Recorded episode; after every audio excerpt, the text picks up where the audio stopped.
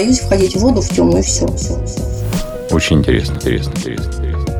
Я не захожу, если не вижу дна, я до сих пор плохо плаваю и только возле берега, но в любом случае я должна видеть дно, но, но, но. Не пробовали написать, например, какой-то рассказ или сказку об этом, этом, этом, этом? Не хочу водолаза, глаза, глаза вы ограничиваете себя от тех мест, в которых не видно дна. Но при этом, если дно видно, вы не боитесь плавать. Нет, нет, нет. Как вот такие детские эпизоды могут самым невероятным образом искажать дальнейшие линии жизни, восприятия мира? Этот страх абсолютно иррационален. Есть о чем подумать всем, даже тем, у кого не было ничего подобного в детстве, в детстве, в детстве. Здравствуйте, это подкаст «Страхи и ошибки». Мы продолжаем наш сезон детских травм. Число этих травм ну, разных вариантов воистину бесконечно. Вот мы сегодня поговорим о том, что можно назвать, ну, потом в прямом смысле страхом, боязнью, боязнью воды. Наша сегодняшняя героиня говорит, что пережила ситуацию, когда ей было 7 лет, она тонула, и с тех пор сформировавшийся страх довольно здорово отравляет ее жизнь. Ну, а куратор нашего сезона, психотерапевт, руководитель экспертного совета Международного института психосоматического здоровья Сергей Мартынов, как всегда, думаю, сможет разобраться с этой ситуацией, дать свои какие-то рекомендации. Здравствуйте, Юлия. Здравствуйте. Ну, что случилось, рассказывайте. Было мне тогда примерно 7 лет. Было это на нашей местной речке. Тогда полностью спускали всю воду, и какая-то там была водичка, по голень там ну, буквально покрывала стопу.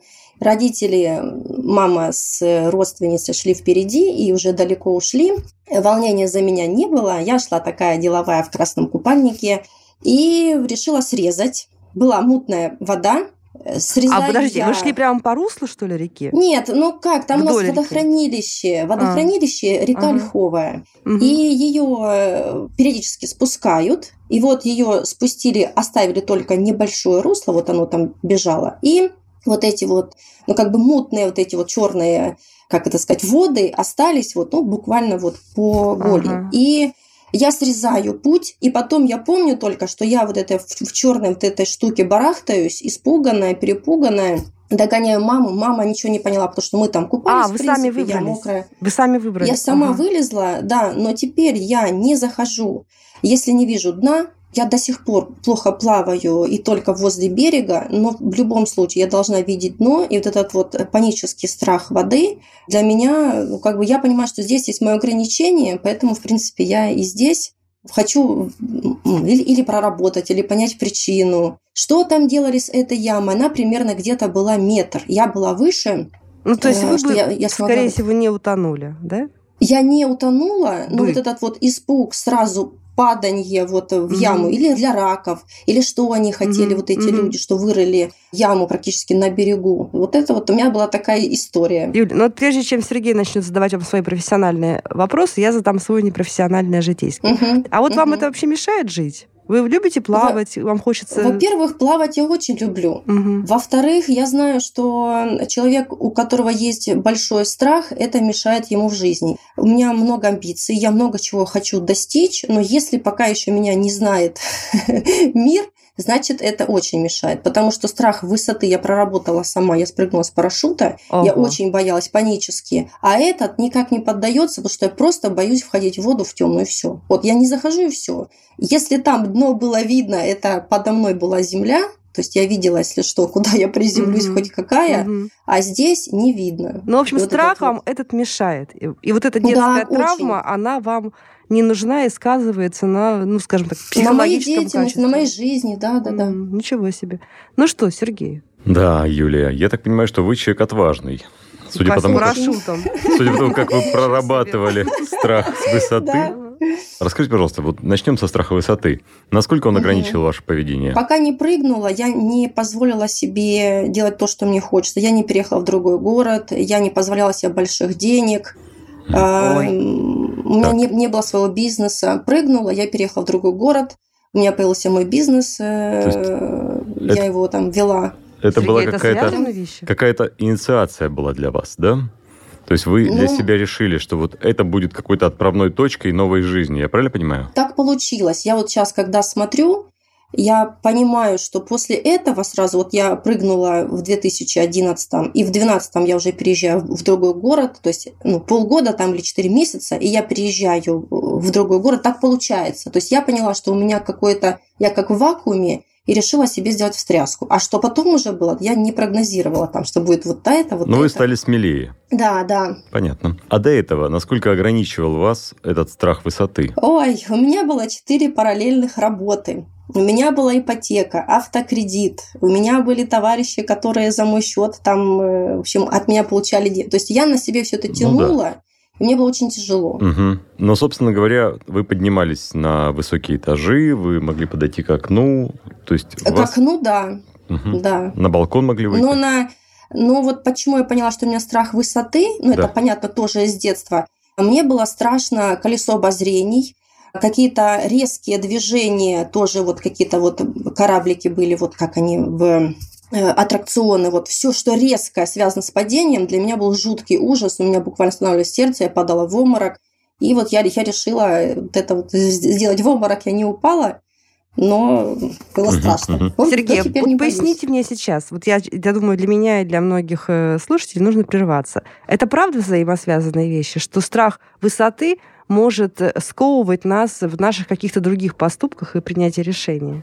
Тут вопрос того, как человек осмысляет этот страх. Если он его может в своей жизни изолировать так, чтобы он больше ни на что не влиял, то он может это воспринимать как такое ограничение, которое никак его не задевает. Ну, например, он там боится, не знаю, там, крокодилов, старается с ними не встречаться в обычной жизни, ну и, в общем, на него это никак не влияет.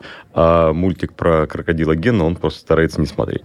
И так, так. совсем другая ситуация, когда человек воспринимает какой-то свой страх как свое ограничение, как э, ограничение в своих там правах, возможностях. И тогда он может фиксироваться на этом страхе и ежедневно размышляя о нем, он как бы внутри себя проговаривает свою ограниченность. И в итоге это приводит его к тому, что он сильно эм, как, как ограничительное поведение это называется. То есть ограничительное поведение, оно постепенно распространяется на другие зоны его жизни на другие сферы. И, конечно, может привести к тому, что человек полностью становится дезадаптирован. То есть Юлия не придумала себе эту взаимосвязь. Это действительно, ну, с точки зрения психологии, такие вот цепочки такого перекрестного влияния могут формироваться. Да, да, это такая, а, ну, такое осмысление. Можно сказать, не придумала, но она это прожила.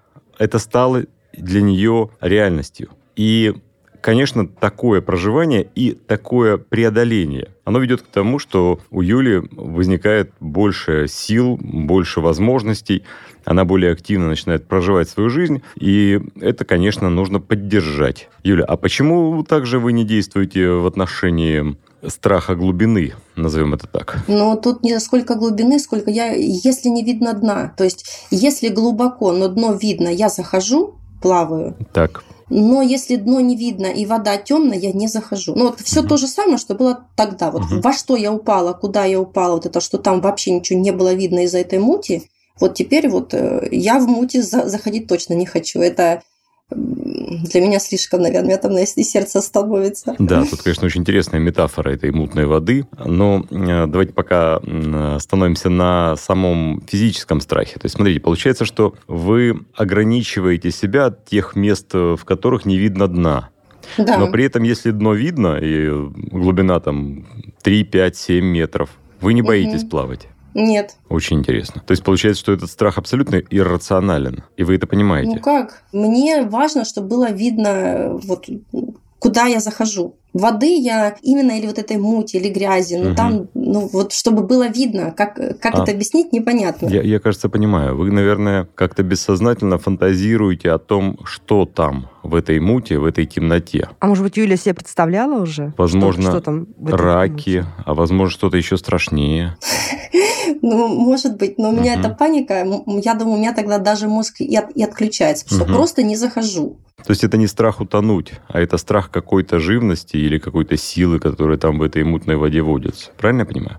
А почему тогда не в темной комнате? Как-то вот, вот эта тема, я уже об этом думала. Ну, здесь наложилось, ну, вот, э, это произошло угу. именно в момент, когда вы упали в воду, да, и поэтому вы ожидаете из воды этих э, существ, воды. да, этих фантазий ваших. То есть я думаю, что-то такое вы нафантазировали себе в каком-то бессознательном состоянии. Тогда в состоянии страха, и потом в каких-то снах, в каких-то размышлениях. У вас же хорошее воображение. Ну, я писатель. О, ну вот, видите. Такие, такие фобии не бывают у людей без воображения. А можно я задам вопрос? Юлия, а вы никогда не думали, не пробовали написать, например, какой-то рассказ или сказку об этом, где бы вы сформулировали, может быть, вытащили бы из своего подсознания вот этот страх. Это же так здорово, мне кажется, когда ты писатель, ты можешь себе позволить э, просто докопаться и дофантазироваться до самых каких-то невероятных. Ну, я об этом не думала, но вообще идея-то хорошая, как бы она мне понравилась. Юля, смотрите, да. сюжет этого рассказа должен неожиданно преображать э, вот это чудовище, которое там у вас обитает в этой э, глубине, в какого-то прекрасного водолаза, ихтиандра или что-то еще, и обязательно героиня должна потом с ним... Э, или клад. Эм, да, пож, клад. пожениться, да. Потому что э, тот страх, который у вас есть, он фактически приводит вас к опасениям некого неведомого э, существа, либо силы какой-то, да, которая в этой глубине присутствует в ваших фантазиях. Угу. И смотрите, в психотерапевтическом процессе здесь есть несколько путей. Ну, первый, когда в ходе терапевтической экспозиции мы с вами отправляемся в эту ситуацию, и там вы, получая психотерапевтическую поддержку, преодолеваете ее в своих фантазиях, вот там, вот в этом возрасте, в котором произошло все это, в этой ситуации, вы получаете ту поддержку, которую тогда не получили от мамы, к сожалению. Мама не поверила ну, вам. Да. И угу. это стало для вас дополнительной травмой, потому что то, что мама не поверила, что вы а. провалились, толкнуло вас на то, чтобы фантазировать дальше о том, какие ужасы там были, и таким образом отстраивать вот эту свою правду, доказывать ее себе, что там действительно было что-то страшное. Я, кстати, даже прослезилась. Да, это значит, ну, на самом деле, да, это так. Да. А вы потом с мамой когда-то обсуждали эту ситуацию? Ну вот, э, буквально летом, mm-hmm. и сейчас мама говорит, я тогда не поняла вообще, ну, все было как обычно. Тем более там вообще не было даже предпосылок того, что там могла быть хоть какая-то глубина. Угу. И, конечно, сказал, что там это, ну, это детские фантазии, так. Второй путь – это путь такой систематической десенсибилизации, когда вы постепенно а, приближаетесь к тому а, опасному переживанию, тому опасному месту, которое у вас э, такие сильные чувства вызывает. Ну, например, что такое постепенное приближение? Например, э, закрыв глаза, вы ложитесь в ванную. Это маленький шажок. Угу. Следующий шажок вы, закрыв глаза, отправляетесь в бассейн. Вы плаваете в реке, не думая о том, какая там глубина да, и фантазируете о том, что она может быть сейчас под вами очень большая, но вы туда не смотрите и спокойно это проплываете. И постепенно, поддерживая сама себя, проходите через такие стадии, психотерапевт тоже поддерживает вас в этом движении. И на следующем уровне вы уже спокойно плаваете над э, Марианской впадиной и не переживаете об этом. Но Марианская впадина прозрачна наверное. Ну, не на всю глубину, уверяю вас. Все равно... Слушайте, Сергей, можно сейчас позадаю вопросы и вам, и Юле? Вот смотрите, мне, вы опять мне, конечно, сразили тем, как вы мастерски вот вытаскиваете вот эту деталь, которую Юля обронила буквально, а я даже ее пропустила по поводу реакции мамы. Спасибо вам большое за вот такую в очередной раз демонстрацию, конечно, вот, э, такого профессионализма и озарения. Но смотрите, а вот то, что Юля это обсуждает с мамой, ведь они же уже это проговорили, и я сейчас так понимаю, что мама, ну, сказ... даже, ну, в какой-то степени извинилась, сказала, что я просто не оценила эту твою реакцию. Почему вот не, не происходит исцеление на этом этапе? Ведь Юля объяснила маме, пусть спустя много лет, она объяснила маме, как она испугалась, как ей было страшно, она объяснила маме, что она была травмирована маминой реакцией, тем, что мама не оценила все уже разобрали. Почему не происходит? Ну, вы правильно сказали, в какой-то степени мама отреагировала. Mm-hmm. Но для того, чтобы мама отреагировала в той мере, в которой необходимо, а, нужно помножить эту реакцию на те годы, неудовлетворенности, mm. которые прошли, и на все те переживания, которые ребенок испытал с тех пор. И получается, что это должно быть какое-то очень сильное там, инсайтовое Покаяние, переживание, что? да, mm-hmm. то есть, э, которое можно организовать в ходе психотерапевтической, например, такой семейной терапии, mm-hmm. когда оба человека подводятся к этому переживанию, потом а, такой драматургический ход, в котором а, какое-то происходит самораскрытие, и сильные переживания с обниманиями, слезами позволяют преодолеть вот то разделение, которое было, да, и оставить ее в прошлом. Ну, да, это, наверное, покаяние, да, можно сказать так. Сколько же сейчас, думаю, друзья, у нас родителей вот таких моментов, э, которые мы не до а, раскаяли, что ли, вообще не с нашими детьми, подумала я на полях.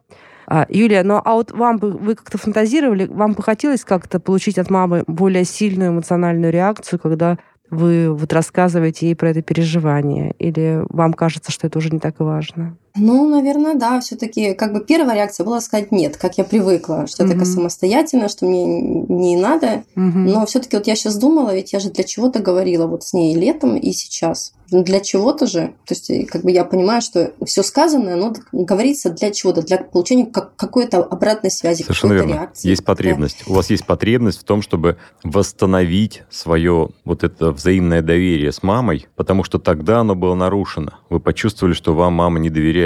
И если хотите, можно дальше понаблюдать, как это недоверие влияло на ваши отношения. Очень сильно. На ваши Я достижения. Знаю. Да, это очень интересная тема. Если хотите, можем... Сейчас да, немножко есть времени. Да, немножко да, разобрать да. это. Расскажите, пожалуйста, как вы это видите? Ну, вообще, я с тех пор, ну, не только с тех пор, а вообще, вот я помню, с подросткового возраста, Э, я четко знаю некоторые моменты в жизни, когда в детстве точнее, как, когда потом в жизни это стало ключевыми моментами, из-за чего у меня не, не сложилась личная жизнь, э, очень долгий тернистый путь к тому, что мне нравится. Эм, ну, в общем, только к 40 годам, скажем, я пришла вот окончательно к тому, кто я, что мне нравится. Я знаю, что я могла это всего сделать раньше.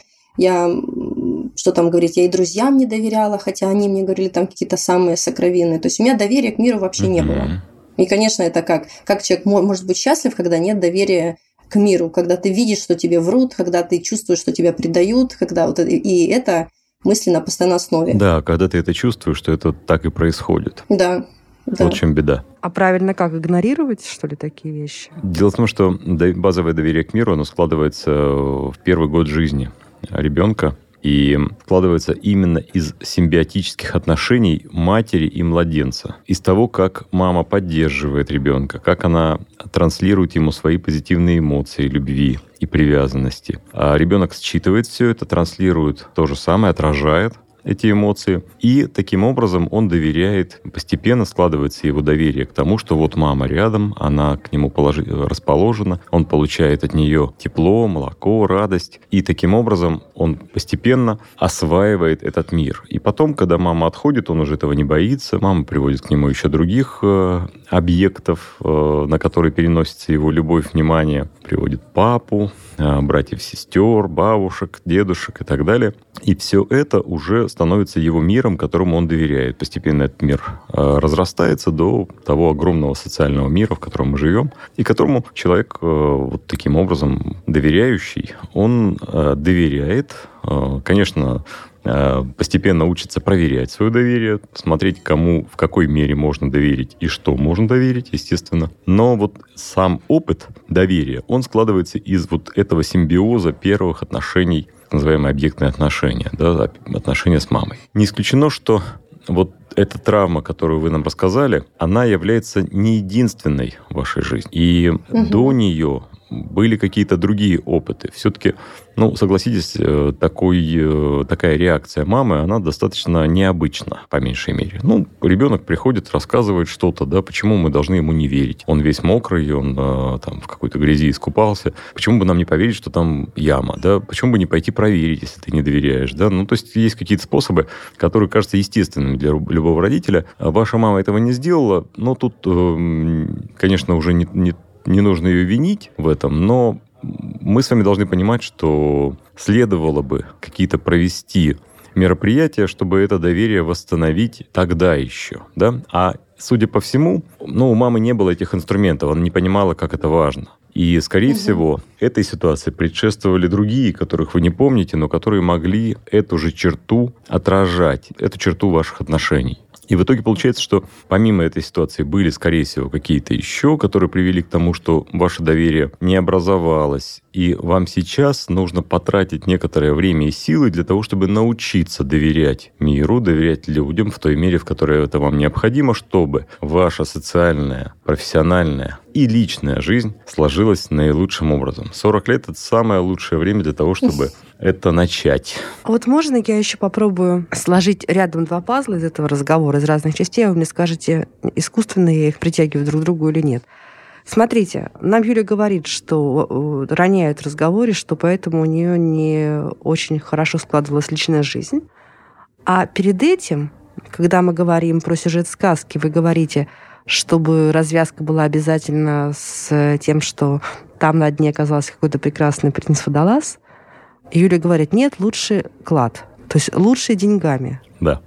Потому что, потому что Юля при, привыкла доверять тому, что находится у нее в тумбочке. То понимаете? есть это понадежнее будет, да? А Клад чело- будет человек, понадежнее, всегда, даже если это фальшивки. Человек, он всегда непредсказуем. Понимаете, и доверять человеку очень сложно. Этому нужно отдельно учиться. Правда, Юля? Да, это так. Поэтому свой бизнес, поэтому нужно э, доверять только себе и немножко там банку, в котором ты работаешь, но не более чем там на одни сутки там операционных мероприятий. Да? А лучше деньги снять и положить в тумбочку. Вот именно, на следующий день, да, в тумбочку. Юль, ну давайте вот сейчас прямо сказку с вами сочиним, где все-таки будет там не только клад, да, а пусть там с кладом вместе все-таки всплывет водолаз. Ну, не хочу я водолаза. Угу. У меня было три водолаза, с которыми у меня не, не сложились отношения. Я мать-одиночка. Не хочу водолаза. Я хочу вот э, проработать тему с э, вот этой мутью. Пусть лучше будет там Что, клад. Сергей, скажете? Ну, конечно, такой опыт э, ошибок, травм, который есть у вас, Юлия, он конечно, ограничивает э, положительный опыт, который вы можете получить. Но поверьте, счастье есть, оно возможно. И на следующем шаге вашего развития вы сможете это почувствовать. Когда вы проработаете эту историю с, с этими глубинами, вы сможете перейти к следующей истории с тем, чтобы учиться доверять. Вначале, да, возможно, вам будет непросто. Не любому человеку, конечно, можно доверять. Конечно, нельзя доверять всю себя сразу, целиком, а постепенно вы сможете найти того человека, которому вы сможете доверить себя. Да, возвратный глагол здесь используется. Для того, чтобы выстроить с ним те отношения, которые будут удовлетворять все ваши потребности и в которых вы сможете быть счастливы. И это ну, некоторый путь, который позволит вам реализовать все то, что у вас не реализовано в вашей жизни. И можно разделить эту жизнь на два этапа. Первый этап, когда вы не доверяли, а, но при этом как-то в какие-то моменты, видимо, импульсивно ныряли в какие-то отношения, да, угу. пытались, пытались довериться целиком, это оказывался не тот человек, который не так к вам относился, а вы ошибались, травмировались на какие-то многие годы, потом снова был такой опыт. А я думаю, что вот во второй половине жизни вы сможете выстраивать отношения, в которых вы будете постепенно, а не так, чтобы, не зная броду, не соваться в воду, да, а так, чтобы постепенно, шажок за шажком, проходить в отношениях те этапы, которые необходимы для формирования доверия, открытости, для того, чтобы вы могли быть э, э, в отношениях, которые будут удовлетворять все ваши потребности. И интеллектуальные, и эмоциональные, и физические. Это все возможно в этом мире. Готовы? Юль? Да, конечно. Я же еще не пенсионерка. Я не хочу на личной жизни крест ставить. Ну, то есть все-таки у водолаза есть шанс появиться в этой истории. Да. Слушайте, видите, Юля, как мы интересно, да? Вот начали с такого, в общем-то, ну, не то что рядового эпизода, конечно, это не у каждого второго ребенка даже случается эпизод с попыткой утонуть или со страхом э, испугаться воды. Но, тем не менее, да, он такой совсем бытовой, вроде бы, и детский, и, ну, почти заурядные. А оказывается, друзья мои, смотрите, мы на примере Юли увидели, как вот такие детские эпизоды могут самым невероятным образом искажать вот дальнейшие линии жизни, развития, восприятия мира. И мне кажется, что Сергей нам очень прозрачно и явно это показал. Ну а Юле, конечно, мы желаем э, с водой разобраться так же, как она разобралась со страхом высоты, и где-то на этом уже успокоиться, довериться миру, насколько получится. Да, видите, Юль, тут самое важное с этой мутной водой не выплеснуть у ребенка. Те возможности, которые есть в вашей жизни. И то, как mm-hmm. вы конвертировали изъяны и страх конвертировали в достижение. Да? Вот с вашим эпизодом, когда вы э, преодолеваете страх высоты и после этого получаете новый прыжок в своей жизни, такой метафорический, да, mm-hmm. в другой город, другие возможности – это очень здорово показывает. И в этом смысле ваш пример вдохновляющий, но мы будем ждать от вас вестей, как, когда вы преодолеете ваш страх воды. Спасибо. Обязательно об этом расскажите. Ну что, друзья, мы сегодня говорили о страхе воды, о детской травме, которая связана с тем, что ребенок испугался мутной глубокой воды и как это э, повлияло на взрослую жизнь. Мне кажется, наметили примерно ниточки пути избавления от этой ситуации. Мне кажется, есть о чем подумать всем, даже тем, у кого не было ничего подобного в детстве. Сергей Мартынов, психотерапевт, руководитель экспертного совета Международного института психосоматического здоровья, просто нам вот разложил, как на карте астрономической, эту ситуацию. Подкаст «Страхи и ошибки», сезон детских травм. Подписывайтесь, присылайте свои истории, приходите к нам, во всем поговорим. Подписывайтесь на подкаст на сайте ria.ru в приложениях подкаст с Web Store и Google Play. Комментируйте и делитесь с друзьями.